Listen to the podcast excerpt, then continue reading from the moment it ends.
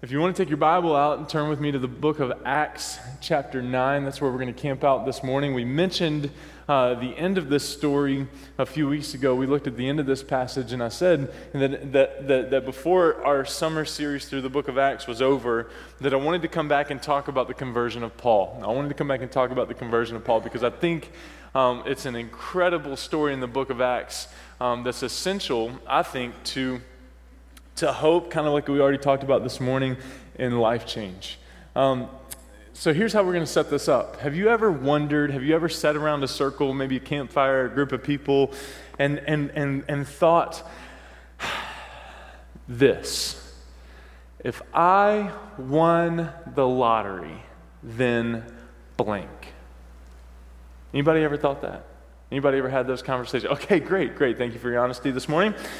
I've had that conversation a few times, right? If, if I won the, won the lottery, right? If I won the lottery, I don't even play the lottery really, um, but if I did and, and if I won, then I would blank. So, what are some of the things you would do? If you won the lottery, you would quit your job. Mary Lou, what'd you say? Okay, tithe. Tithe on the lottery. Thank you. We would love that. We would love that. Yeah, somebody else. What are some other things? Buy your house back. Pay off bills. Travel. Man, yes, travel. Give to the church. Yeah. One or two more. Yeah, Jeff. Set your mother up. Yeah, take care of family, right? Take care of family. One more, one more, one more. Yes. Volunteer, right? Not only quit your job, but volunteer your time more, okay? Okay. Uh, I heard one more bless others, bless others, right? All these things that we would do if we won the lottery. There's that TV show out there right now. Um, I won the lottery, and then they help them find their dream home and all of that. And Kristen and I have watched that a couple times. It's kind of fascinating to see uh, what happens. But the history of lottery winners reads more like a nightmare than a fairy tale. The history of lottery winners reads more like a nightmare than a fairy tale. Let me, let me read this story to you. A few years ago, uh, William Bud Post won $16.2 million in the Pennsylvania lottery. He now lives on Social Security. He says, I wish it never happened. It was totally a nightmare. A former girlfriend successfully sued him for a share of his winnings. A brother was arrested for hiring a hitman to kill him in order to inherit a share of the loot. Other siblings pestered him until he agreed to invest in a car business and a restaurant in Sarasota, Florida, two ventures that failed and further strained his relationships with his siblings. Post even spent time in jail for firing a gun over the head of a bill collector. Within a year, within a year from winning the lottery, he was a million dollars in debt. Post admitted that he was both careless and foolish, trying to please his family. He eventually declared bankruptcy. Now he lives quietly on $450 a month in food stamps. I'm tired. I'm over 65 years old, and I just had a serious operation for a heart aneurysm. Lotteries don't mean blank to me, says Post. Lotteries read more like a nightmare than a fairy tale when we really think about it. And I know that we're probably sitting here this morning, you're probably sitting here and have the same reaction I did. Well, I wouldn't be that careless right? That wouldn't happen to me. There's no way that I would allow that to happen to me. I've got financial peace under my belt. I've got a Jan in my life that can help me process all of this and handle this in a much different way than this guy. The only thing worse than not getting what you want in life is getting what you want only to find that it isn't really what you wanted. The only thing worse than not getting what you want in life is getting what you want only to realize that it's not what you really wanted. There's still something missing. You're still hungry. You know, um, I, it's, it's kind of hard for me to uh, to, to bring this guy up because in some circles I give him a really hard time. But I'm not sure if you've ever heard of the big man in basketball, Tim Duncan. Anybody ever heard of Tim Duncan? Okay, yeah.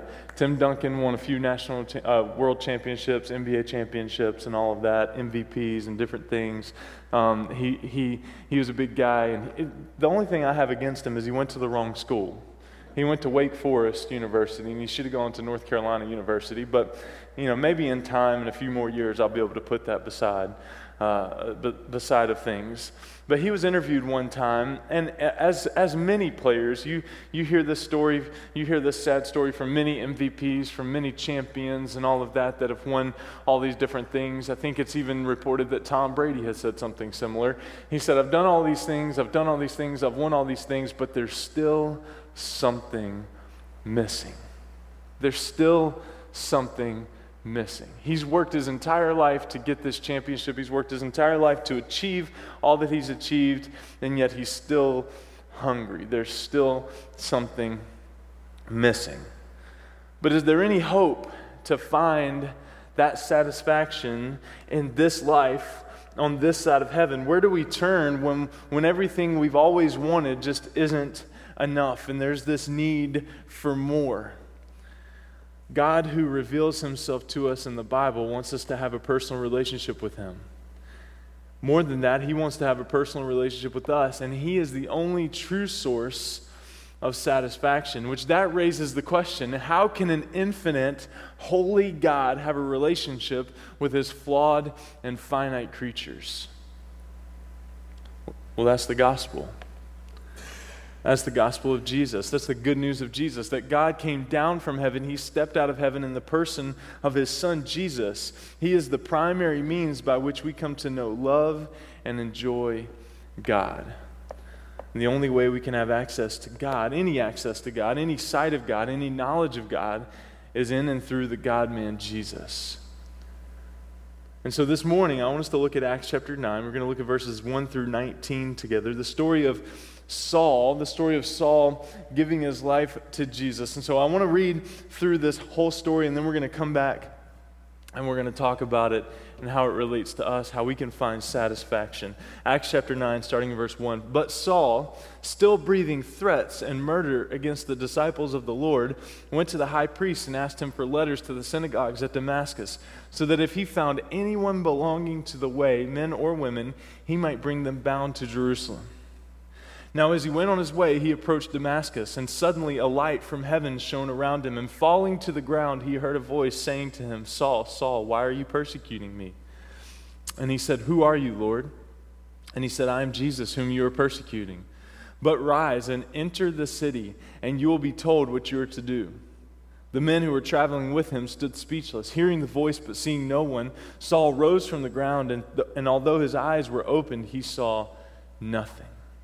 So they led him by the, uh, by the hand and brought him into Damascus. And for three days he was without sight and neither ate nor drank. Now there was a disciple at Damascus named Ananias.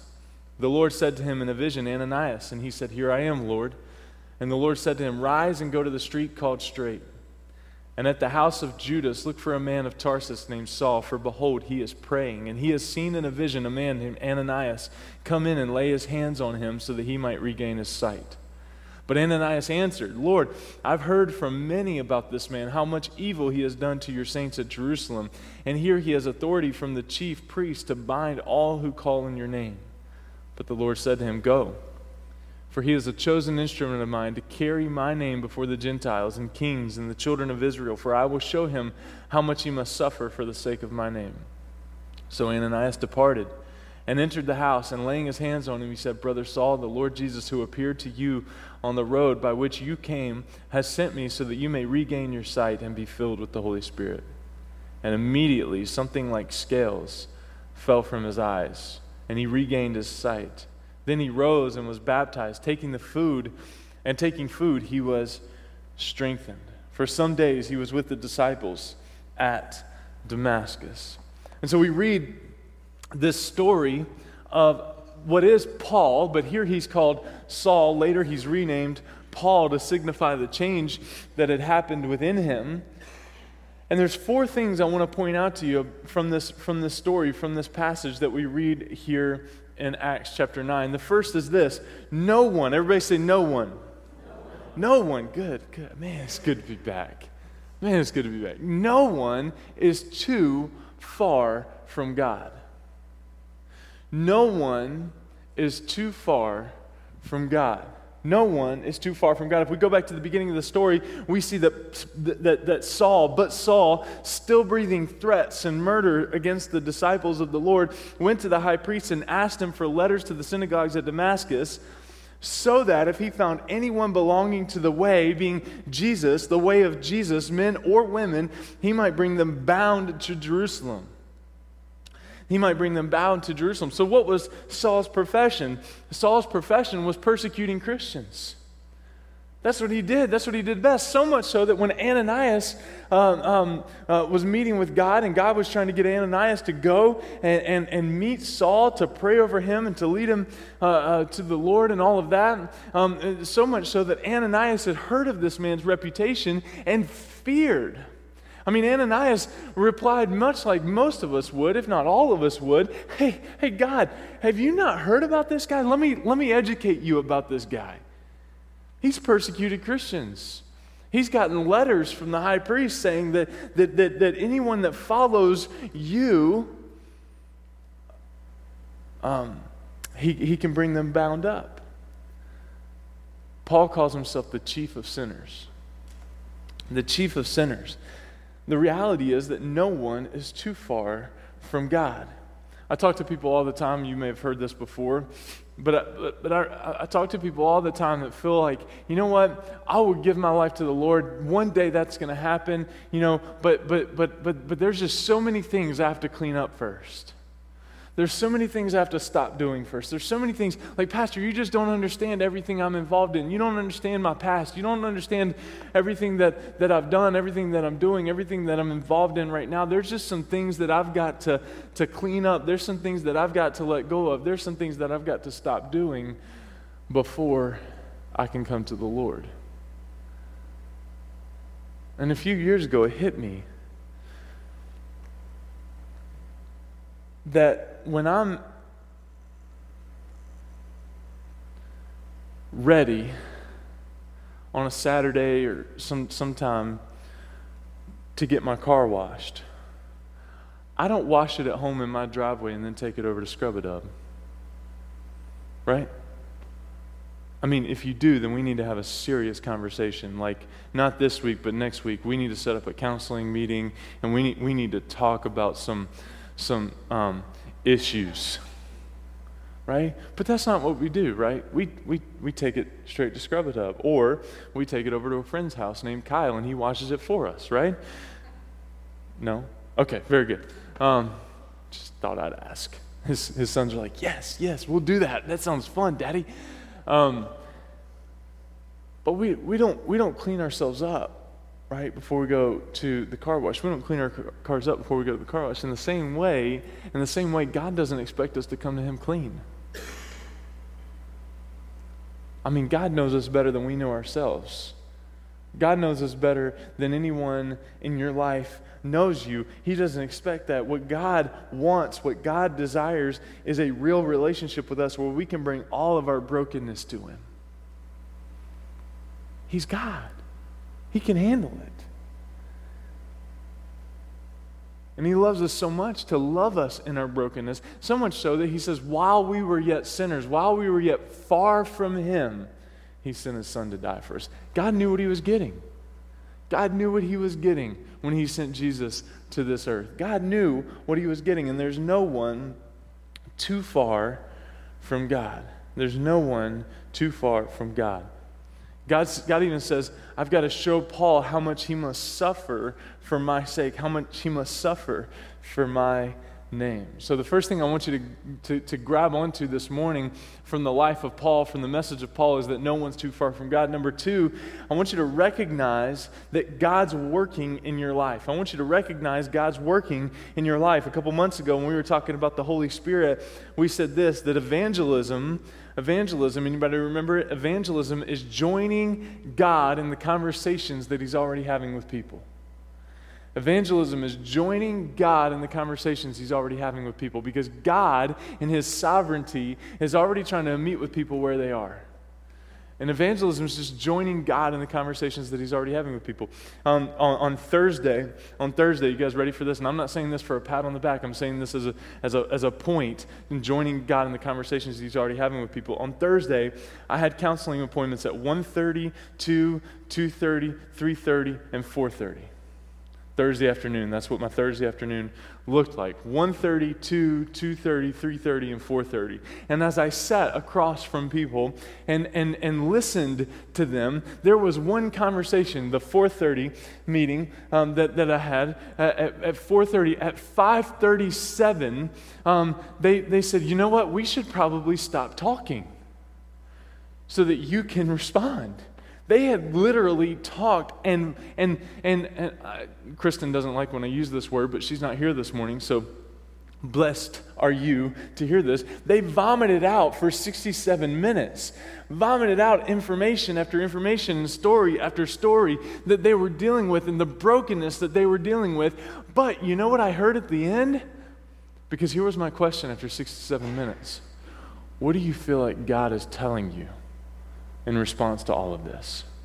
What do you feel like God is telling you in response to all this? That's, that's, that's all I asked. And you know what? They went on for another 15, 20 minutes, all that they felt like God was already telling them in that situation, because God's already talking to them about it. God's already dealing with them about it. See, see, God's already at work within people's lives. God's already at work in your life. God's already at work in your coworker's life. God is moving behind the scenes, and, and, and, and we're just a piece of the puzzle that He wants to use to point, the, to point our, ourselves and everybody that we come in contact with back to Him.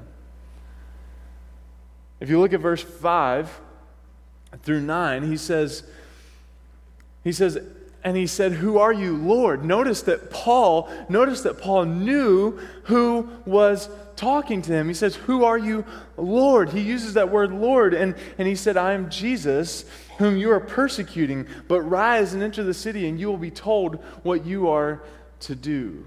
God's working in Paul's life. The, the men who were traveling with him stood speechless, hearing the voice, but seeing no one. Saul rose from the ground, and although his eyes were open, he saw nothing. So they led him by the hand and brought him into Damascus. And for three days he was without sight and neither ate nor drink. Not only do we see from this story that no one's too far from God, but number two, we see that God's already at work in people. God's already at work. God's working behind the scenes for his good and for his glory. Number three, the third thing I want you to recognize from this story, from this passage, is that there's a required, you ready? Here's where I lose you. There's a required obedience. There's a required obedience. I got to spend time the last couple weeks with, with um, hands down, one of the greatest men I've, I've ever known. His name's Doc, okay? He was one of the ones with a Superman shirt on. And I know what you're saying. Everybody had a Superman shirt on. You know why? Because it was superhero week. It was superhero week, right? And, uh, and, but, but Doc, um, Doc would, would, would get up every morning with me, and we would go down to the lake, and we would jog, or we would do this, or we would do that. And, uh, and, and Doc was talking to me one day, um, and, and we were talking about how uh, um, you know, getting in, just just getting in shape and doing different things. And and and his life he's over 60 years old and he's coming up to Maine actually in about a week and a half to run the half Ironman down in Old Orchard Beach. So he's a little cuckoo for cocoa puffs okay? Um, but but but Doc was was talking to me and he says listen he says he says when you're exercising it's a get to it's never a got to. It's a get to it's never a got to and so one night he texted me at about 11 o'clock after we did curfew check and all of that. Darn teenagers and their curfew check. But anyway, um, breaking curfew. And, uh, and, and, and we, he texted me and he's like, he's like, hey, 6 a.m. tomorrow morning for a, for a run. And I said, you mean I get to do that with you? And, he's, and he just texted back, ha ha. The next morning um, at 5.55, he said, sorry, it was a rollover kind of morning. I'm not going to get to run with you. So I went out and ran by myself. The point I'm trying to make is it's a get to, it's, a got, it's not a got to. When it comes to God, when it comes to obedience to God and, and, and the story that we see here, it's a get to, it's not a got to. See, where we go wrong in the church is that we, we, we put this list, we put this checklist mentality of things with Christianity. You know, I've got to use these words. I've got to listen to this music. I've got to watch these types of movies. I've got to talk this way. I've got to vote this way. I've got to do this. I've got to do that. And we make it this list of got tos. But that's not the gospel. The gospel is a list of get tos. The gospel is a list of get tos. I get to live with a hope that those that don't know Christ don't get to live with. Man, I get to join with people on Sunday mornings and do this. A get to.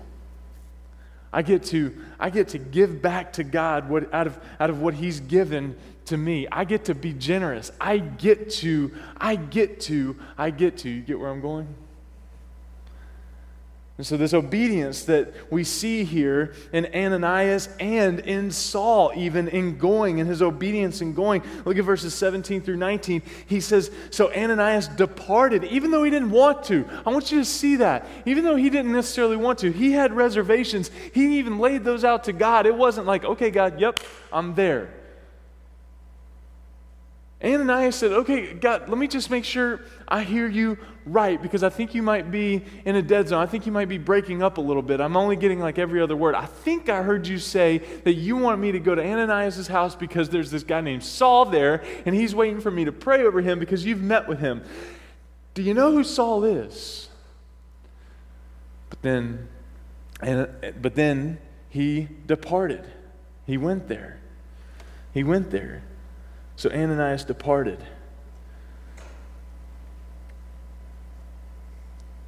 Excuse me, house of Judas. It was Ananias that was going. Ananias departed and entered the house, and laying his hands on him, he said, Brother Saul, the Lord Jesus, who appeared to you on the road by which you came, has sent me so that you may regain your sight and be filled with the Holy Spirit. And immediately God did the work. Saul's obedience that he went right? He went, he was led, and for three days he was without sight and neither ate nor drank. There was a required obedience. There was a required obedience. Russ tells the story of sitting at a conference and listening to this lady who was out on a balcony on the west coast early one morning. Early one morning. She was, she was out on the balcony having her quiet time and she noticed it was about 4.30 in the morning and she noticed that there was already activity happening on the beach. Some of you have heard this story. There was already activity happening on the beach. And, and as she looked a little bit closer as she was praying as she was reading her bible and just, just couldn't help but notice all this activity happening on the beach she looked a little closer. It was surfers surfers out at 4.30 in the morning no doubt getting a couple waves in right? Is that what you call them waves runs i don't know. Getting a couple um, that's one thing that this body wasn't created to do and that's surf okay? So i've never been surfing. Um, boogie boarding i love because you just have to lay down right? You don't have to try to stand up on the anyway there's one man that walked on well one two men that really walked on water and i'm neither one of them so i don't try to surf. Um, but she said she had this thought I bet no one, I bet no one has ever called those surfers legalistic.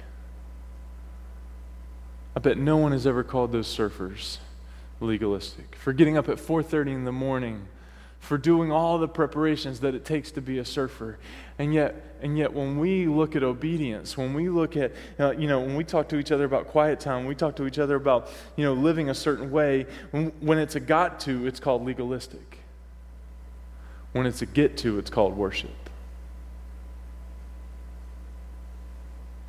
When it's a got to, it's legalistic.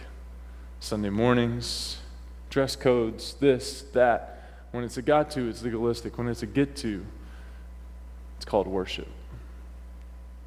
So, no one's too far from God. Recognize God's working in your life. There's a required obedience. And then I want you to notice this. Look at verse 15. He says, But the Lord said to him, Go, for he is a chosen instrument of mine to carry my name before the Gentiles and kings and the children of Israel.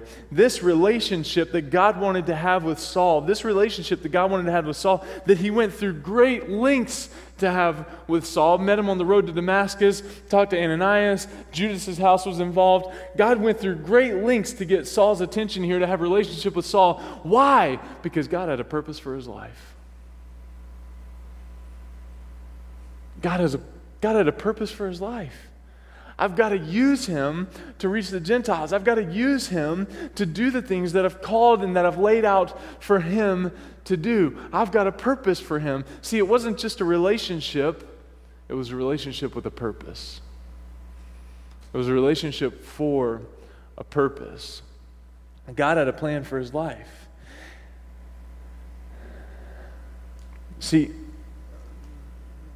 so many of us so many of us live in this get and live in this got to relationship. That we're not living for the eternal. You remember I, I shared about a month ago um, that I was having a conversation with my mentor about just priorities and focus and how do you how do you how do you block so many things out that you just feel like are so necessary and so um, um, essential to do even though they're not. And he said to me, He said, There's two things that last forever. Remember what they are? Your soul and the Word of God. And he said, Why in the world do we invest so much of our time in things that are outside of those two things? Two things that last forever your soul and the Word of God. And what God was trying to get Saul here to recognize is that he wasn't going to live for himself anymore. He was going to live for the eternal. He was going to be in a relationship with God on purpose, for a purpose. No one's too far from God. Recognize God's working in your life. There's a required obedience, a relationship for a purpose. And then I want you to see the blessed struggle. Verse 16, for I will show him, we've already mentioned it, but I want to, I want to come back to it. Verse 16, for I will show him how much he must suffer for the sake of my name. I must show him how much he must suffer for the sake of my name. The blessed struggle. See, a relationship with God, a relationship with Jesus isn't, isn't all rainbows and unicorns.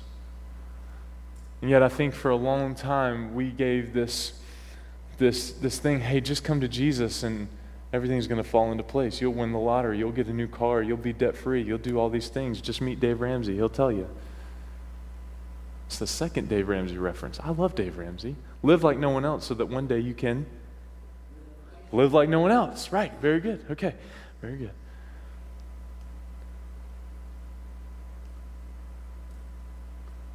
But sometimes,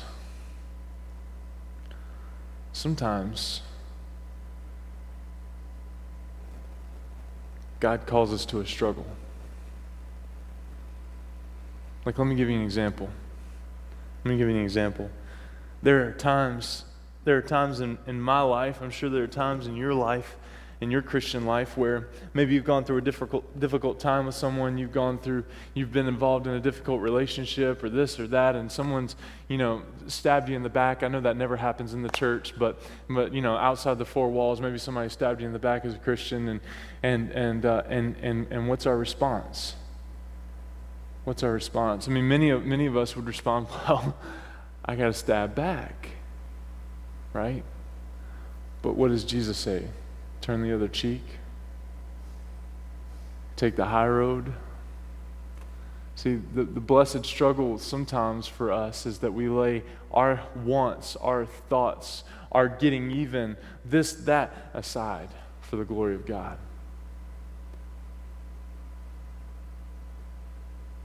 You know why?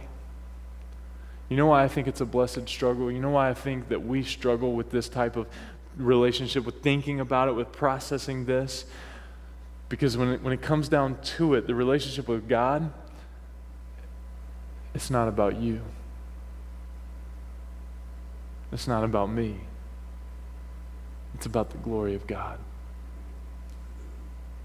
It's not about you. It's not about me. It's about bringing God glory. See, that's what God was preparing Saul for through Ananias was, was he was saying, listen, listen, you, you got to tell him, you've got to recognize that Paul is going to no longer live for himself. That once he encounters me, he is living for me for the rest of his life. Once he encounters me, he's living for me the rest of his life. Is it okay if I get a little vulnerable with you, a little personal this morning? Share one more story with you. Sunday night, um, I, I, saw one head nod. That's enough for me. Um, Sunday night, I, I, uh, um, we had done a whole day of training. We had done a whole day of training with all these short term missionaries, getting them ready for week two of family retreat. And I'd already done this once, and so you can imagine how enthusiastic I was to sit through training for a whole nother day um, with, a, with a whole new set of short term missionaries. So it got to the end of the day, and, uh, and I was wiped, Ray. I was just wiped. And, and, and I didn't, um, and believe it or not, this does happen to pastors from time to time. I just did not want to people anymore okay?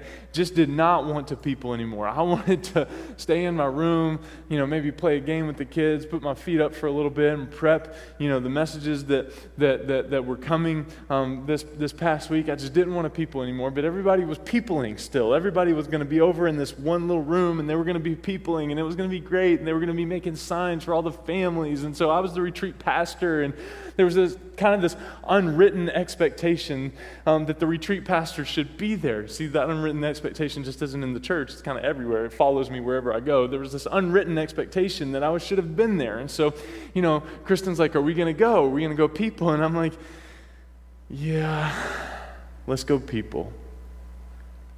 And I said, But listen, listen there's the signal. See, y'all, y'all, I'm letting y'all, I'm really letting y'all in to some things. Kristen and I have this signal that when we're when we're ready to not, you know, we're ready to go, we've got this signal. I can't show you the signal because I don't want you to be offended one day if you see the signal and you're you're the one in conversation with me. So just just know that there there's this signal. And so I made sure, you know, we got the signal, right? So, you know, let's go for about 15 minutes and and and and and let's people for a little bit. And then when one of us gives the signal, we're out of there. We're out of there. We've peopled. We can check that box. We've high fived everybody.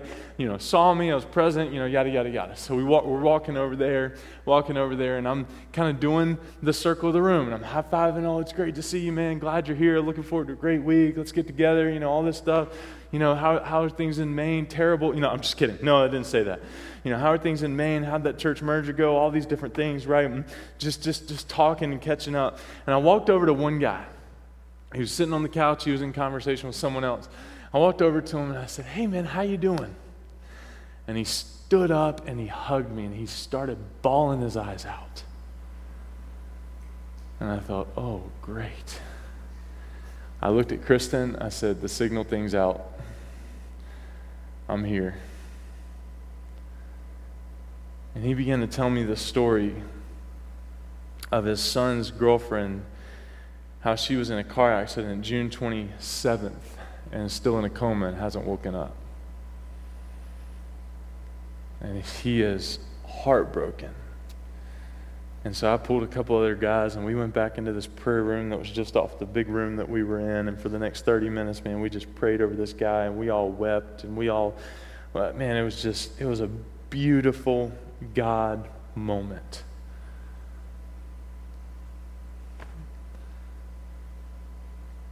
And I got to thinking after that, just another reminder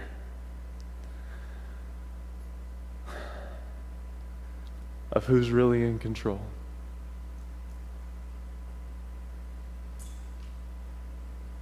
Who's really in control? In the moments when I want it the least, God wants to use me the most. And I believe the same for you. In the moments where, where we see it the least, where we feel it the least, God wants to use you the most. God wants to use you the most.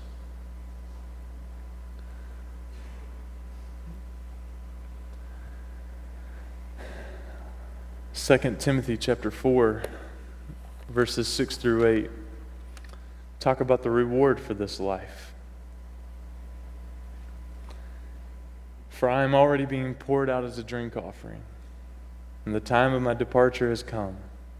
I've fought the good fight, I've finished the race, I've kept the faith.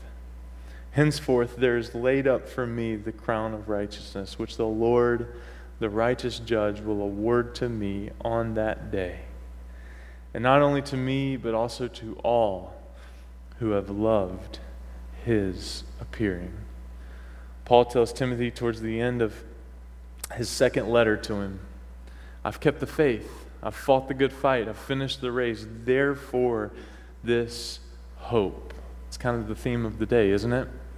This hope is coming true. The Lord, there's, a, there's laid up for me a crown of righteousness, which the Lord, the righteous judge, will award to me on that day. And not only to me, but to all who have loved his appearing. See, here's the truth about knowing God personally. God loved, God gave. Our response is to believe and to receive his love for us. See, my question for you this morning is very simple. We've talked about this relationship where no one is too far from God, where God's already working in people's life. There's this, there's this obedience, but it's a, it's a get to, it's not a got to. And this relationship is on purpose and for a purpose, and it is a blessed struggle. It's not all perfect, but there's a reward. My question for you this morning is very simple Where are you in this relationship? Where are you in this relationship? I think it's perfect. I preached another message on Friday morning, but I talked about intimacy with God. Because, you know, I think so many people fall into the trap of going to camps like this. I'm about to go to another camp like this. And so many people fall into the trap of being intimate with God while they're away right? Being intimate with God while you're away. I mean, it is so easy, isn't it? It's so easy when you're on vacation, when you're up at camp, when the phone's off, when the, when the family sleeps in a little bit longer. Man, it is so much easier in those moments to be intimate with God. So much easier. And I talked about on Friday, I said, you know, what would it look like if I pulled off of this campus in just a little bit, pulled off of this campus and looked over at Kristen and said, honey, that was a great week. Great week. Really enjoyed it. Really enjoyed the extra time with you and the kids. Getting to go down the, the zip line with Micah was a really come to Jesus experience for me. You know, just really, just really feel like we had a great time. The food was um, decent and, you know, all that. It was great. It was great. It was great. I'll see you next year. Let's go back to the way it was. You know, we'll do this, we'll do that, we'll go side by side, but I'll, I'll see you, ne- I'll see you next year. Let's not really, you know, let's not really have conversation. Let's just kind of make it by. Let's scrape it by. I'll see you next year. And as I said to the camp Friday morning, that's what so many of us do with God. Maybe it's not year to year with a camp. Maybe it's Sunday to Sunday walk out of church. Oh, God, the music was so nice this morning. The message was okay. The this, that. It was nice to see this person. It was nice to see that person back. I can't believe, I can't believe that that person wore that to church. But, but anyway, God, that's not the point. I'll see you next week. Same time, same place. That's not intimacy with God, but yet so many of us, that's the extent of our relationship with Him.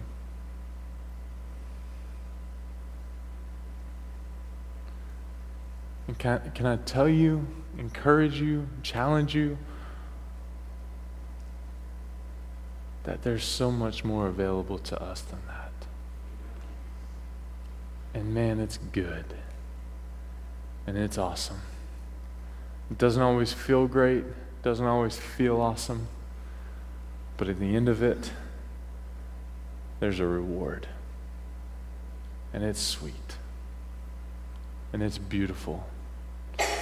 And God wants it for you. I pray for it for you.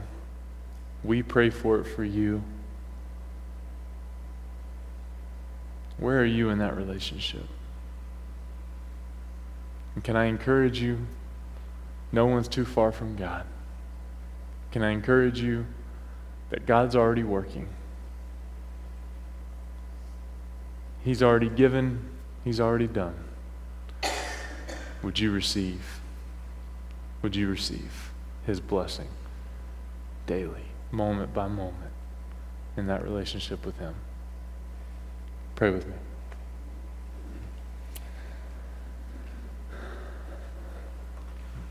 God, I thank you for what you did in the life of Paul. I thank you that we get to have a look into this relationship and be encouraged by it, be challenged by it, be blessed by it. God, I pray for anyone in this room that just needs to be challenged or encouraged in that relationship with you, God, that you would meet us where we are. God, I believe you specialize in that. God, I believe that you are already doing a work that even before we came this morning, that some of us were probably wrestling with where we were with you. Because, God, so many, so many times this can just become maintenance. This can become the next thing. This can become what we do. God, I pray that for a relationship that's more than that. God, I pray if our relationships turn to got to, that it would go back to get to. God, I pray for what, that, that, that we would be open and receptive to whatever it is that you want to say to us this morning. from the message, from the music that's already happened. God, I pray that you'd touch our hearts and that you would draw us back to yourself. In Jesus' name I pray. Amen.